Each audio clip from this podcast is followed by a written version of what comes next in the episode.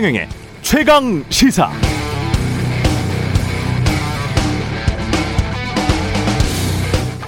네, 국민의힘 윤석열 후보가 전두환 전 대통령이 군사 쿠데타와 오일팔만 빼면 그야말로 정치는 잘했다고 말하는 분들이 많다. 호남에서도 그렇게 말하는 분들이 많다. 왜 그러느냐? 맡겼기 때문이다. 그렇게 맡겨놔서 잘 돌아갔다. 이렇게 말했습니다. 군사 쿠데타와 오일팔만 빼면 그야말로 정치는 잘했다. 그럼 한국판 아우슈비츠 수용소라는 삼청교육대에 무고한 사람들 가둬놓고 인권 탄압한 것도 잘한 겁니까? 그때 남영동 치안본부 대공군실에서 사람들 고문한 것도 잘한 거군요. 고문기술자 이근환이 일제시대 때부터 전수되어 온 칠석판 고문, 고춧가루 고문, 통닭구이 고문에 본인의 고유 기술이라고 뽐내는 관절 빼기 고문이나 전기 고문까지 구사했고, 그 덕분이었는지 재직 기간 중 청룡 봉사상, 옥조 근정 훈장을 비롯해서 열여섯 차례 표창을 받고 고속 승진을 거듭했는데, 그게 잘 돌아간 정치 행정이었던 겁니까? 심지어 부천경찰서에서는 인면수심에 차마 입에 담기도 힘든 성고문 사건까지 있었습니다. 그때는 고등학생들도 군대식 교련 훈련을 받아야 했고, 체벌은 당연했고, 머리는 다 짧게 밀다시피 했고, 전두환 각하의 차량 행렬이 등장하는 때에 맞춰 일 년에 서너 번 있었습니다. 중고등학생들이 길거리에 도열해서 태극기를 흔들게 했고, 심지어 그걸 한두 달 예행 연습까지 시켰습니다. 그게 다 맡겨놔서 잘 돌아간 건가요? 언론도 다 통폐합시켜서 국민들 세뇌시키고, 땡전 뉴스만 나와 언론 자유는 질식해 있었고, 민간 기업들, 시장에 있는 기업들 협박해서 정치연금 받아내서 개인이 수천억 원 착복하고도 본인은 이십구만 원밖에 없다고 하면서 골프나 치고 다니고, 그의 아들, 딸, 며느리, 손자, 손녀들까지 호화로운 생활을 아직도 하고 있습니다. 전두환 전 대통령이 군사 쿠데타와 오일팔만 빼면 그야말로 정치는 잘했다고 하는 분들이 많다. 와, 와, 정말 놀랍습니다. 할 말을 잃었습니다. 이제 두렵습니다. 무섭습니다.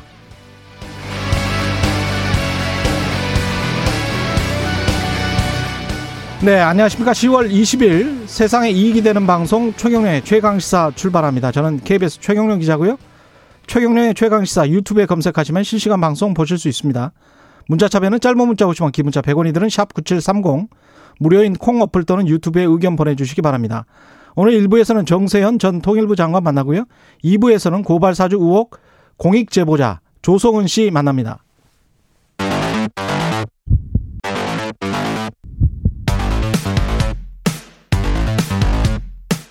오늘 아침 가장 뜨거운 뉴스 뉴스 언박싱. 네, 뉴스 언박싱 시작합니다. 민동기 기자, 김민아 시사평론가 나와 있습니다. 안녕하십니까? 안녕하세요. 그 말을 하니까 막 박수를 치대요, 옆에서. 이해가 안 됩니다. 무슨 생각으로 하는 것인지 그 얘기를. 그러니까 윤석열 전 총장이 지금 이제 전두환 씨가 정치를 잘했다라고 표현을 했는데, 요, 그 얘기에서 드러나는 게 사실 한국 사회의 또 이런 좀 민주주의 체제에서 지도자와 정치의 역할을 지금 상당히 심각하게 오해하고 있는 것 같아요. 그러니까 그 말의 주장의 이제 핵심은 이게 이 대통령이 어떤 여러 가지를 다 이렇게 만개칠람 하는 게 아니고, 어떤 책임자를 이렇게 권한을 맡겨가지고 그 사람이 알아서 하게 하고, 아, 자기는 이제 시스템 관리만 하면 된다, 이런 취지로 얘기를 한 건데, 그게 이, 저, 그게 일정 정도의 통치 어떤 방식일 수는 있어도, 정치라는 것은 이 지도자가, 국가 지도자가 해야 될 정치라는 것은 그 통치뿐만 아니라 다른 것까지 다 아울러서 하는 그러한 정치를 해야 되는 거거든요. 그래서 이 설득을 하고 조율을 하고 이해관계를 조정하고 이런 역할을 해야 되는 게 국가 지도자지, 전문가에게 마음대로 해라 이렇게 놔두고 맡겨두고 나는 그냥 관리만 한다, 이게 지도자가 아니라는 게 첫 번째로 생각이 들고. 아니 전두환, 전두환 때 저, 전문가에게 마음대로 해라라고 했다라는 것 자체가 신하고 미신이죠. 그렇죠. 그게 두 번째 부분인데. 잘못된 믿음이죠. 그 전두환 신화 중에 그 부분이 있습니다. 뭐냐면 경제는 당신이 대통령이야라고 하면서 당시 김재인 김재인 경제수석에게 그렇죠. 예. 정권을 줬다, 이 신화가 있는 거잖아요. 예. 근데 그거의 핵심은 뭐냐면 권한을 줬기 때문에 김재인 경제수석이라는 사람이 갖고 있는 이 정치 정책 철학을 자기가 쭉 밀어붙일 수가 있었다라는 얘기를 하는 건데, 그걸 뒤집어 얘기하면 그게 독재자니까 가능했던 겁니다. 그렇죠. 지금 지금과 같은 이런 관료 체제에서 어떤 관료가 자기 마음대로 모든 걸 다 할 수가 있습니까? 관료 체계 내에서도 합의와 설득과 어떤 조율이 필요한 건데, 그게 아니고 대통령이 이 사람에게 권한을 맡겼기 때문에 이 사람이 마음대로 할 수가 있었던 거잖아요. 실제로 그 이 사람이 죽고 나니까, 아웅산 테러로 죽고 나니까 그 기조가 흔들렸던 거고, 그런 걸 종합을 해보면 결국 독재 권력이 언제든지 자기가 위임한 권한을 회수할 수 있기 때문에 위임을 할 수가 있는 거고, 그 위임한 권력이 실제로 작동할 수가 있었던 거거든요. 그게 그러면 독재자의 효과이지 어떻게 윤석열 전 총장이 얘기하는 자유민주주의겠습니까? 이해가 안 됩니다, 이게. 아, 할 말이 없습니다. 이 말 이렇게 많이 했는데 뭐 할 말이 없다 그러십니까? 이 관련해서 또 본인의 어떤 발언을 맥락을 뭐 차단하고 전체 내용을 소개를 안 했다고 할까 봐 쭉 이야기를 해드린 거예요, 사실은. 그죠? 그렇죠. 김민아 평론가가 말한 것까지 다 포함해서 그게 윤석열 후보의 맥락이었는데, 그런 모든 맥락을 다 받아들인다고 해도 엉터리 믿음을 가지고 엉터리 신화를 믿으면서, 그러면서 그러니까. 또 나머지 모든 그 악행들 있지 않습니까? 전두환 독재 정권이 했던 모든 악행들은 또 다 빼고 쿠데타와 오일팔만 빼면 정치 잘했다? 그 발언을 왜 했는지를 따져보면 본인이 검사만 했기 때문에 다른 어떤 정치라든가 경제라든가 외교라든가 국방이라든가 이런 부분은 잘 모른다라는 그런 지적들이 좀 있었잖아요. 아니, 본인은 좋았나 봐요. 근데 네. 본인이 그렇지 않다라고 하는 예를 드는 차원에서 아마 전두환 씨 그 부분을 언급을 한 것 같은데, 대단히 잘못된 그런 예인 것 같고, 그리고 집권 칠 년 동안만 잘못한 게 아니고요. 전두환 씨는 일단 집권 과정, 집권 기간, 그리고 집권 이후에도 법을 제대로 지키지 않고 있습니다. 추징금도 지금 제대로 안 내고 있거든요. 그러니까 이 모든 것들을 통치러서 희생자들도 많고, 전두환 집권 기간에 굉장히 또 이 상처를 많이 받았는데, 그런 부분들에 대한 언급 없이 이제 그렇게 가니까, 이제 뭐 단순히 어떤 그런 발언의 맥락을 떠나서, 아, 기본적인 어떤 역사인식이라든가 이런 게 굉장히 좀 부족하다, 이런 비판이 나올 수밖에 없는 거죠. 가령 예를 들자면, 적절한 예로 그렇게 이제 분권화를 시키고 전문화를 시키고 사람들에게 권한을 많이 주고 그러면 구구례에도 들 수가 있고요. 많은 민간 기업들, 우리나라 잘하는 기업들 많거든요. 그렇습니다. 그런 기업들에서 야 이렇게 하던데 국가도 한번 이렇게 경영을 해보는 건 어떨까? 이렇게 부처간 융합을 해서 해보는 건 어떨까? 그러면서 합의 토론을 하면서도 신속하게 하는, 그러면서도 권한은 빨리빨리 위임, 위임해서 해보는 건 어떨까? 이렇게 이야기를 해야 정상이죠. 그렇습니다. 이게 이십일 세기 국가 지도자가 해야 될 일이죠. 근데 제가 조금 그 시, 시장에서 배워야지 지금 뭐 하는 겁니까? 전두환 팔십 년대에서 배우자는 거예요? 우려하는 거는 지난번에 당 해체 비슷한 그 발언이 있지 않습니까? 예. 그것도 당원들 앞에서 나왔고요. 이번에 이 전두환 씨 발언도 결국에는 당원들 앞에서 나왔거든요. 왜 자꾸 이렇게 당원들 앞에서 이런 발언을 할까? 좀 그게 조금 의심이 되긴 합니다. 그리고 막 박수를 치고 네. 환호성이 막 들리더라고요. 그리고 이게 이런 발언을 했으면, 논란이 되면 이 발언을 어쨌든 내가 그렇게 얘기해서 송구하다 뭐 이렇게 하고 그다음에 수습에 들어가야 되는데, 수습을 하는 방식도 굉장히 이해가 안 되는 방식으로 또 합니다. 그러니까 이런 발언의 진위는 이런저런 거였는데, 지금 쭉 우리가 얘기한 이런저런 거였는데 앞뒤 맥락을 왜 자르고 내가 분명히 전두환이 잘못한 것도 얘기하지 않았느냐 이렇게 얘기를 하면서 이 뭔가 다른 사람들이 말을 잘못 옮겼다라고 주장하는데, 전체 맥락을 다 고려해서 우리가 이해해가지고 이해하더라도 잘못된 발언인 거죠. 그리고 지금 이게 이게 전체 맥락이에요. 그렇죠. 지금 그 핵심을, 그 핵심을 훼손하지 않고 보도했고 다 얘기를 했습니다. 근데 항상 이게 이분, 이분만 그런 게 아니고 과거에 이제 본인이 실언이라고 평가받는 그런 발언들에 대해서도 다 똑같은 반응이에요. 내 말에 진위는 그런 게 아니었다라고 해명하고, 이게 한 번 그런 거면 뭐 그럴 수 있는데 계속 반복되는 이상한 대응이 반복되고 있고요. 그리고 의혹이 제기되면 다 정권과 여당의 공작이라고 하고, 그러면 계속 그 자기가 발언한 것들은 남는 거잖아요. 윤석열 전 총장이 그렇죠. 발언한 그 내용 자체는 남고 수정되지 않는 거잖아요.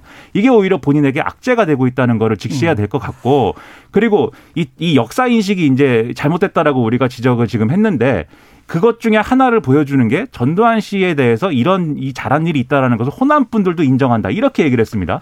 그러면 이게 호남 분들이 인정하고 말고를 떠나서 전두환 씨의 악행이라는 것은 호남 사람들이 싫어하기 때문에 문제인 건가요? 그게 아니거든요. 그렇죠. 이 체제를 완전히 이 독재 체제를 하면서 때문에 잘못된 모든 거잖아요. 사람을 고통스럽게 했기 때문에 그게 문제인 건데, 이걸 볼 때 독재 당시 독재 체제에 대한 이제 문제의식이나 이런 것들이 자유민주주의 얘기하면서 이 지지자들이 기대했던 것보다 훨씬 문제의식의 어떤 수위가 낮은 상황이다, 이걸 보여주는 그런 발언이다라고 볼 수밖에 없습니다. 본인이 생각하는 자유민주주의가 전두환식 자유민주주의 또는 박정희식 자유민주주의일 수도 있는 겁니다. 이건 잘못되면.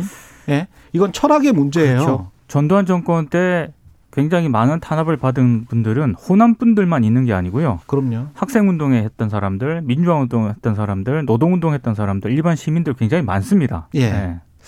조성은 녹취 파일이, 조성은 녹취 파일은 아니죠. 김웅과 조성은 간의 통화 녹음 내용이죠. 녹취 파일이 공개가 됐는데, 어제 피디 수첩에 공개, 엠비씨 피디 수첩에 공개가 됐고, 여기 보면 이 뒤에 인터뷰를 또 했습니다. 우리가 네. 조성은 씨 인터뷰를 했기 때문에 짧게 이야기를 하죠. 짧게 좀 내용을 요약을 하면은요. 음. 엠비씨 피디 수첩하고 오늘 일부 언론들이 또 종합을 했거든요. 어, 일단 김웅 의원이 지난해 사월 삼일 그 조성은 씨와 통화를 하는데, 고발장 초안을 저희가 일단 만들어서 보내드릴게요. 고발장을 남부지검에 내랍니다. 남부가 아니면 위험하대요. 이렇게 얘기를 하고요. 그리고 사월 삼일 오후에 또 두 번째 통화를 합니다.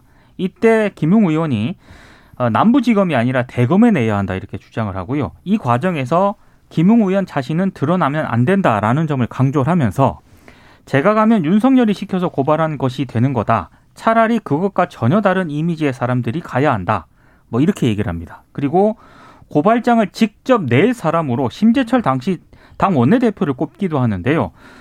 어, 이게 이제 장애인 비하 어떤 그런 발언이라고 예전에 한번 앞서서 논란이 된 적도 있습니다. 그런데 실제로 그런 말을 해버렸군요. 그 말을 직접 한 걸로 이제 확인이 됐습니다. 그러니까 심재철 의원이 가는 것이 보기에 좋다, 이렇게 돼 있는 거죠. 그러니까 지팡이 짚고 가서 이렇게 하시면 모양새가 좋은 것 같다, 이렇게 얘기를 하거든요. 그러니까 굉장히 이건 논란이 될 만한 그런 발언이고, 어찌됐든 그 말을 김웅 의원이 한 거고 직접 한 걸로 되어 있고요. 이 포렌식을 통해서 파일이 복구가 됐고, 이게 어제 피디 수첩을 통해서 완전히 공개가 된 그런 상황입니다. 이 녹취록은 피디 수첩뿐만 아니고 이제 다른 언론들도 지금 입수를 한 것 같은데, 예를 들면 한국일보 같은 경우가 보도한 걸 보면은 이런 내용이 있어요. 당시 어쨌든 이 주된 목표가, 우리가 추정하기로는 당시에 검언 유착 사건, 이렇게 명명된 채널A 사건을 거, 검언 유착이 아니고 권언 유착으로 이제 프레임을 전환하기 위해서 이러한 일련의 기획들을 한 거 아니냐라고 지금 의심이 되는데, 예. 그걸 뒷받침하는 정황 중에 하나로 이 당시에 이제 이 문제와 연루됐던 이동재 전 채널A 기자 있지 않습니까? 그렇죠. 이 이동재 기자가 이러저러한 방식으로 반격을 할 것인데, 음. 그것까지 고려해가지고 뭐 이렇게 하면은 좋을 것 같다라는 뭔가 전략을 막 얘기해요.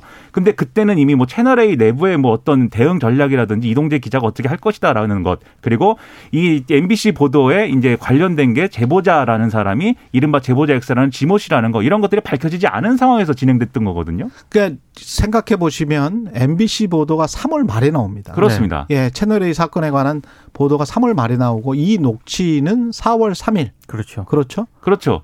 그러면 이 모든 거를 김웅 의원이 사전에 모든 내용을 혼자서 알고 했느냐, 그건 아니겠죠. 분명히 이 모든 소스가 제보자의 신상은 이른바 제보자 X 지모 씨고, 채널A는 이런 입장이고, 우리가 이렇게 당하고 있다라는 이런 사실들은 검찰로부터 나왔을 것이거든요. 그럼 종합적으로 볼 때 앞서 말씀드린 그 가설, 검언 유착을 권언 유착으로 뒤집으려고 시도한 것이다라는 가설에 상당한 근거가 되는데, 그러면 이러한 정도의 기획을 김웅, 손준성 두 친한 친구가 했겠느냐, 당시에 검찰 조직이 조직적으로 하려고 했던 거 아니겠냐라는 생각을 안 할 수가 없는 거죠, 지금 이 상황은. 그 녹취 파일을 자세히 들어보면은요, 김웅 의원이 말을 이렇게 합니다. 뭐 고발장을 내랍니다.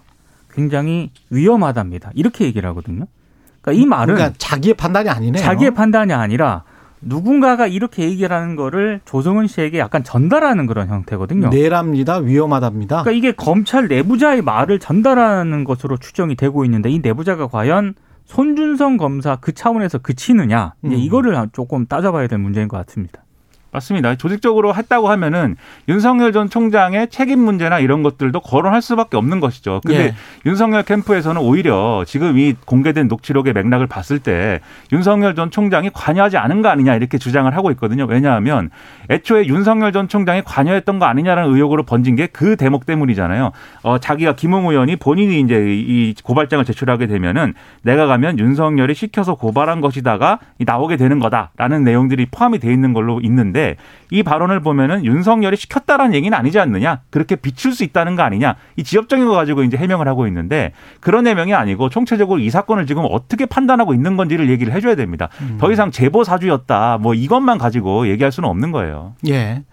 남욱 관련해서는 대장동 관련해서는 남욱 변호사가 석방됐는데 검찰은 이제 추가 조사를 더 하고 다시 소환하겠다 뭐 이런 입장인 거예요. 오늘 새벽 영 시 이십 분께 석방을 했거든요. 음. 근데 조금 이상한 대목이 있습니다. 원래 그 다섯 시간 전에 석방을 해줬어요. 더 이제 붙잡고 있어도 되는데 예. 검찰이 미리 석방을 했거든요. 이게 사십팔 시간인가요? 예. 그렇습니다. 예. 그래서 불구속 수사 방침이라기보다는 체포 시한 안에 충분히 수사가 이루어지지 않았다. 이렇게 지금 검찰이 판단을 한 것 아니냐. 그래서 그래서 일단 석방한다라고 얘기는 했는데 문제는 이 말을 뒤집어서 해석을 하면은요. 물어볼 말이 없었던 거네. 체포영장을 청구하더라도 이게 기각될 가능성이 높다고 검찰 스스로 판단을 한 게 아닌가. 예. 그래서 이제 풀어줬다라는 그런 얘기인데 이래 이 얘기 무슨 얘기냐면은 그러면 이것도 부실수사냐. 음. 이런 얘기가 지금 나오고 있는 상황입니다. 그러니까 남욱 변호사에게 확인해야 될 대부분의 혐의들이 사실 이 적용하는 혐의들이 김만배 씨한테 적용한 혐의랑 거의 이제 같은 거예요. 당시 성남도시개발공사를 통해서 모든 사업을 처음부터 유동규 씨랑 같이 기획해가지고 그 수익을 다 가져감으로써 성남시에다가 손해를 끼쳤다라고는 배임의 공범인 것이고 그리고 이 과정에서 뇌물을 약속하고 줬다라는 거 혐의를 지금 적용하려고 하는 것인데 김만배 씨 영장이 기각됐기 때문에 그 수준 이상의 지금 조사가 이루어지지 않으면은 남욱 변호사에 대해서 구속영장을 청구해도 기각될 수 있다는 거에 대해서 검찰이 지금 상당히 조심하고 있는 측면으로 보이고요. 다만 계속 얘기를 하고 있습니다. 불구속 수사를 한다기보다는 일단 조사를 해가지고 구속영장을 청구할지 말지는 결정할 거야 이 얘기를 하고 있는데 과연 이것이 첫 번째로 지금 민 기자님 말씀하신 대로 검찰이 너무 지금 수사를 못하고 있어갖고 이런 상황인 건지 아니면 두 번째 남욱 변호사가 지금 엄청난 뭐 이 검찰의 특급 도우미가 돼가지고 지금 배려를 해주고 있는 것인지 그건 곧 드러날 걸로 보이고요. 만약에 검찰이 계속해서 이렇게 수사를 제대로 못하고 있는 그런 상황이 이어지면 야당이 주장하는 특검으로 가야 된다. 이 주장에 힘이 실릴 수밖에 없는 구조가 지금 돼버렸습니다. 그래서 검찰이 제대로 수사를 해야 된다. 이 점을 강조하지 않을 수가 없네요.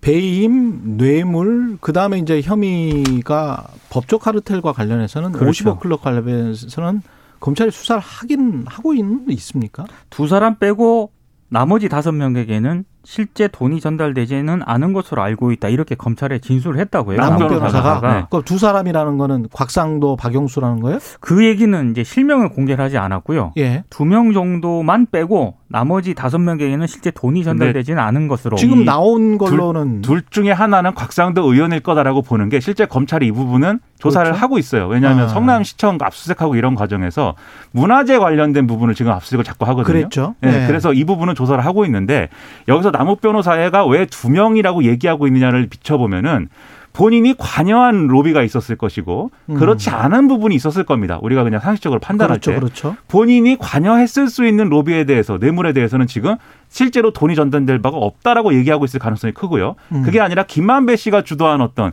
예를 들면 곽상도 의원의 아들에게 돈 준 거는 김만배 씨가 준 거잖아요. 화천대유. 그, 그, 그 회사에서 나갔으니까. 그렇죠. 네. 그런 거에 대해서는 일부 인정하는 방향으로 지금 이제 하고 있는 거여서 결국은 본인 혐의에 대해서는 지금 부정하고 있는 그런 얘기를 하고 있는 거다. 이렇게 봐야 되는 거죠. 검찰 조사에 협조적이지가 않은 겁니다. 그래서 지금. 나오는 그 얘기가 또 다른 한 명도 박영수 특검일 가능성이 없네요. 그렇죠. 그러면 그래서 나오는 네. 얘기가 이미 그 남욱 변호사가 귀국할 때부터 이런 상황 자체를 다 알고 본인이 음.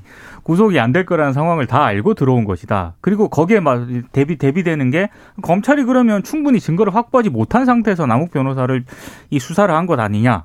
혹은 아까 얘기한 그 김민아 평론가처럼 뭔가 다른 차원에서 검찰에 협조를 하면서 남욱 변호사가 그냥 나온 것일 수도 있다. 여러 해석이 지금 나오고 있습니다. 우리는 배가 많이 아프고 이게 정말 잘못됐다라고 생각을 하지만 법적으로 봤을 때 민간 사업자들이 수익을 너무 많이 창출했다. 이게 죄가 되는 건 아니거든. 그렇죠. 그렇습니다. 예. 그 그걸로 과정에 죄를 삼을 수는 없는 거거든요. 그렇죠. 예. 그 과정에 뇌물 부분이 있는 그렇죠. 것이고 그리고 앞서 말씀드렸듯이 이게 많은 수익을 가져간 것까지는 이제 경제 논리로 그럴 수 있는데 예. 처음부터 그걸 위해서 이 사업을 설계를 하는데 과도를 그렇죠. 했느냐. 예. 그래서 지금 이 혐의가 배임으로 묶여 있는데 사실 음. 이 민간 사업자들은 내부자가 아니고 외부자잖아요. 성남도시개발공사 그렇죠. 입장에서 예. 외부자까지 배임 혐의로 묶는 게 이게 또 법적으로는 쉬운 일이 아니어서 쉬운 일이 아니죠. 처음부터 예. 유동규 씨랑 완전히 이제 어 굉장히 친한 사이였고 완전히 유착이 굉장히 강하게 돼 있었다라는 걸 검찰이 입증을 해야 되는 겁니다. 그렇습니다. 그걸 방어하려는 거죠, 남욱 변호사는. 예. 뉴스 언박싱 민동기 기자, 김민아 평론가였습니다. 고맙습니다. 고맙습니다. 고맙습니다. 케이비에스 일 라디오 최경련의 최강시사 듣고 계신 지금 시각 일곱 시 사십 분입니다.